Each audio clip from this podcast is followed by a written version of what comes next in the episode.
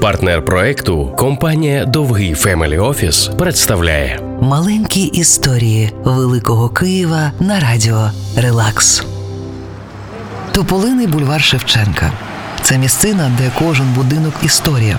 І сьогодні буде розповідь про адвоката, який будував будинок номер 4 за виграні у карти гроші.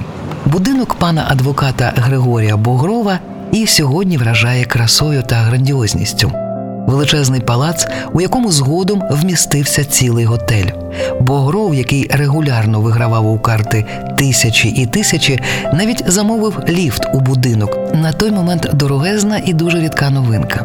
І не менш дорогий київський архітектор Йосип Зекцер виконує найпримхливіші забаганки замовника адвоката. Богров славився у Києві як адвокат, який безоплатно рятував від свавілля прокурорів простих людей. Маючи потрібні зв'язки, він іноді намагався виборювати звільнення чи пом'якшення вироків революціонерам.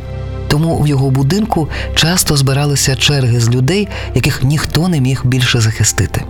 Так він і жив. Одні вважали Григорія Богрова узірцем пороку, інші рятівником. Маленькі історії Великого Києва на радіо Релакс. партнер проекту компанія Довгий Family Office.